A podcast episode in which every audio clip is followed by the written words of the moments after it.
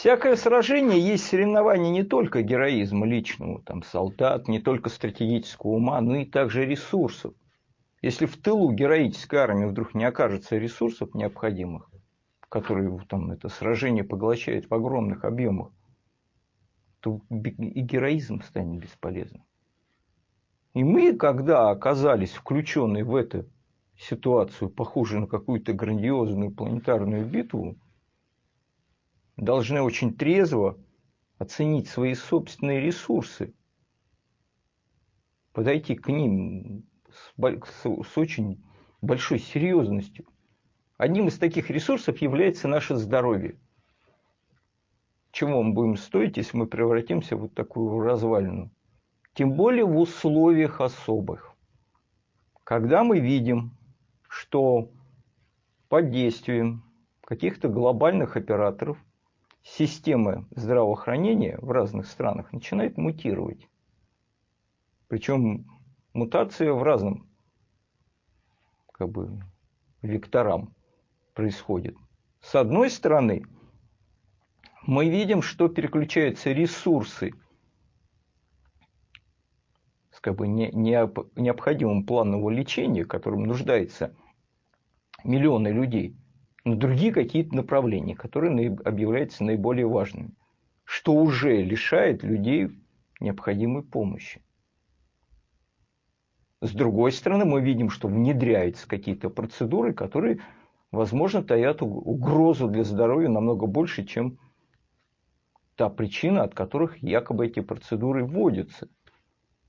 А в-третьих, мы вдруг оказались в условиях всеобъемлющего шантажа, когда нас там обуславливают, скажем, плановое лечение тем, что ты что-то такое с собой там дозволишь сделать.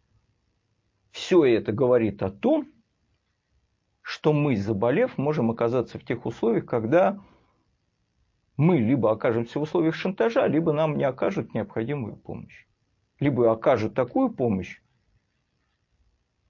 что она может нам нанести какой-то урон намного больше, чем болезнь. А все очень просто. Вот эта система глобального управления приводит к тому, что сверху откуда-то спускается такие схемы лечения, которые врач, может быть, вполне хороший, желающий нам добра, вынужден выполнять. А результат, который он приводит, непредсказуем. Или предсказуем, наоборот. Мы в этом оказались. Поэтому, как только мы заболеваем, мы тут же оказываемся уязвимы. Или заболевают наши близкие. Ну, значит, надо быть трезвомыслящим, перестать вот такими, знаете, веселыми детишками быть, хотя и взрослыми, которые что-то такое себе позволяют. Надо пересмотреть все, что как бы ты делаешь с собой, как питаешься, какая, какое у тебя поведение, как ты относишься к своему телу, к своей психике. Все это надо пересмотреть трезво с точки зрения сохранения ресурсов – и сохранение главного ресурса вашего здоровья. Я не собираюсь как бы тут в это вдаваться, в морализацию, я вообще как бы далек от какой-то директивности, я просто как бы ну, вот свою реплику с призывом к здравому смыслу. Ну, потому что я там разговор заводил, мне некоторые там любители определенных привычек начинают там говорить о том, насколько это все прекрасно. Я э, не собираюсь с этим спорить. Прекрасно, так прекрасно. Ваша жизнь, вам делать с ней что-то. Я знаю, что когда мне приходилось спорить с этими сторонниками каких-то странных опытов над своим организмом, там начинается история о том, что вот у меня там бабушка была, она там дожила до 90 лет, и вот все то делала, и это делала. Не хочу вдаваться в подробности. Ну, бабушка дожила, а вы, может, не доживете. Просто я хорошо знаком с рассказами врачей, которые сталкиваются с последствиями вот этих экспериментов, которые якобы приносят какие-то удовольствия. Якобы с глаз за всем этим наблюдал. Мне со стороны не показалось, что люди с помощью этих веществ попадают в какие-то интересные сферы. Мне, ну, может быть, извне смотреть, это не то, чтобы быть внутри. Но вот врачи там как бы подчас даже хорошие врачи, которые хотят помочь, попадают как бы в состояние беспомощности, когда приходит развалина живая, причем еще не преклонных лет, а где-то в, годиков 40 приходит. А он так к этому времени уже поработал на себя комплексно, используя все эти доступные вещества, что там руины. И он приходит и говорит, дайте мне, пожалуйста, таблеточку волшебную, которая все это должна исправить. А там поправить невозможно, во-первых. Как минимум, если человек не прекратит работать над собственным саморазрушением. Так вот, если мы хотим как бы не просто стать жертвой, что-то такое поменять, но как минимум надо прекратить заниматься саморазрушением. А оно очень комплексное. Как питаешься, как ешь там, как живешь, как спишь,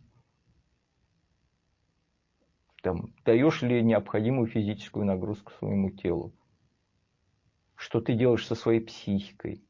Это тоже есть определенного рода разнузданность, считать, что там можно все время давать там волю эмоций к этому как-то. Само оно получается. Не брать. Ни в какие. А кроме того, мы не только отвечаем за себя, но и за своих окружающих. Мы как бы демонстрируем определенную как бы модель поведения, транслируем.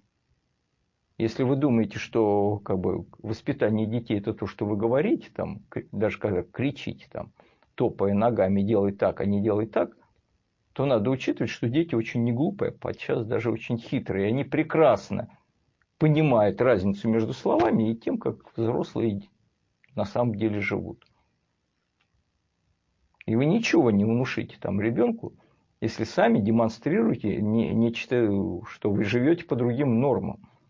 Мамаша с сигаретой в зубах, там может дочке многое говорить о вреде курения, но только она будет очень неубедительна. Надо на это обратить внимание. Понимаете, что помощь может не прийти. Тут все надежда, что пойду к доктору, там заплачу, там или что-то такое сделаю, и там чуть подлечит. А может ситуация уже совсем другая но немножечко можно коснуться и образования, потому что мутации подвержены все. Мы оказались в ситуации, когда все начало мутировать страшно. Что они с системой образования делают, можно как бы догадаться по некоторым репликам, которые сейчас полезли из некоторых деятелей, когда там Миша Леонтьев кричит, что вы бараны, мы пастухи, ну понятно, какую идеологию они тогда закладывают в основу системы образования, кого они хотят на выходе получить. И ваш ребенок ходит и его там воспитывает как нового барана, который пастухи будет гонять там дрыны, то, кто вот в пункт там для процедур, то еще куда-то, там не спрашиваю. Отношение такое. Тебе не знаете, что мы там должны изолироваться там, от системы образования – но что-то такое нейтрализующее в голову там должно закладываться. Это не значит, опять, что заложен должен быть там весь комплекс знаний. Такое как бы не каждому под силу. Комплекс универсальных знаний. Там должно быть заложено главное. Вот я просто запомнил навсегда одну фразу, которую не помню, от кого услышал замечательная фраза, он сказал о, об институтах, о высшей школе. Что эта школа закладывает не просто набор знаний. Ну, эти знания, они зачастую забываются. Уже много из того, что я там тоже в институте учился, я забыл там из сопромата, еще какие-то там науки, особенно когда ты это не используешь.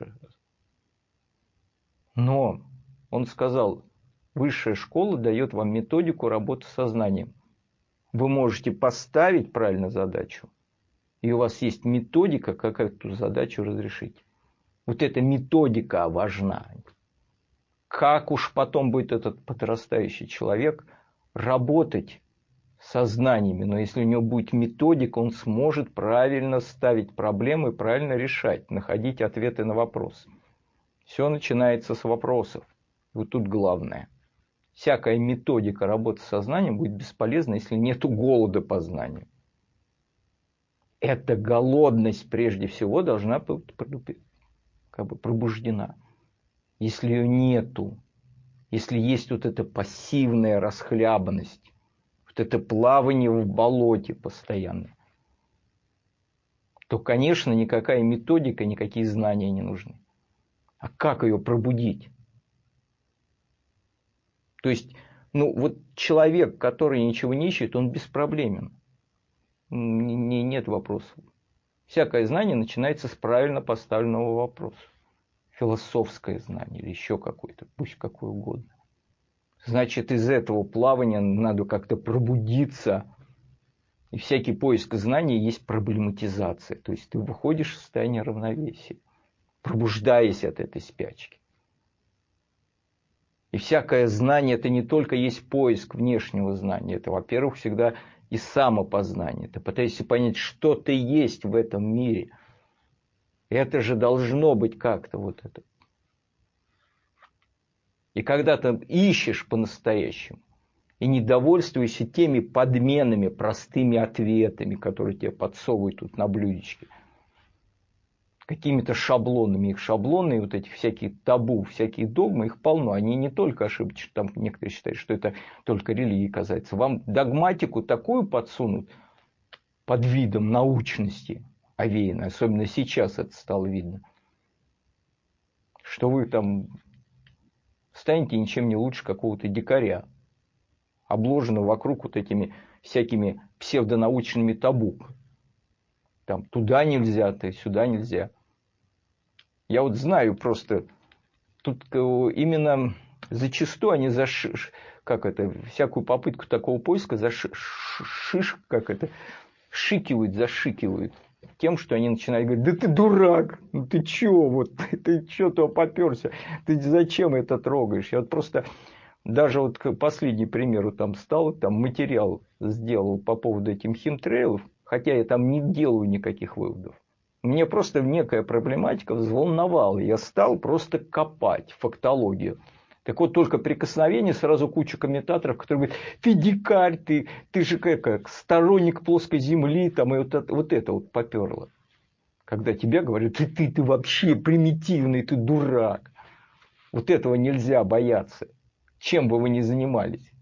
Пусть этот поиск как бы, будет всегда как бы, не бояться выходить за какие-то пределы, чего бы это ни касалось там к религи... с религиозной стороны вам будет говорить об одном, ты туда не ходи, там, с научной стороны вам будет говорить, ты туда тоже не ходи. Вот этого нельзя бояться. С другой стороны, надо тоже критически относиться не только к этим шаблонам, которые есть, но и к тому, что ты имеешь, к своему знанию. Не бояться его тоже ставить под сомнение. Потому что как только ты это перестанешь делать, ты превратишься просто вот этого самодовольного дурака, который там изобрел себе пару идей, там накопал чего-то и вот молится на свой пупок. Надо легко к этому относиться и понимать, что истина важнее там всего. Она не так просто дается, это всегда труд. Это вряд ли будет такой ситуации, когда ты вот скажешь, что вот я добыл истину, я теперь могу пребывать. Это всегда напряженный поиск, неспокойное состояние. Вот это надо пробудить. Но это не пробудишь так, вот просто в том же, скажем, молодом поколении, если ты сам пребываешь во сне. Это пробуждается только когда ты сам неспокоен, сам постоянно находишься в поиске, в неравновесном состоянии. Тогда можно противостоять тому натиску. А мы видим это в нынешнем мире, как это все пытается догматизировать, свести каким-то там чуть ли не религиозной вере в определенные там методики и процедуры. Вот чтобы этому противостоять, надо обрести эту определенную независимость в плане знаний. И независимость в плане физическом, в плане здоровья, если ты следишь за ним, а не превращайся в вот эту расхлябанную телесность, которая там уже готова для чего-то, для опытов и экспериментов.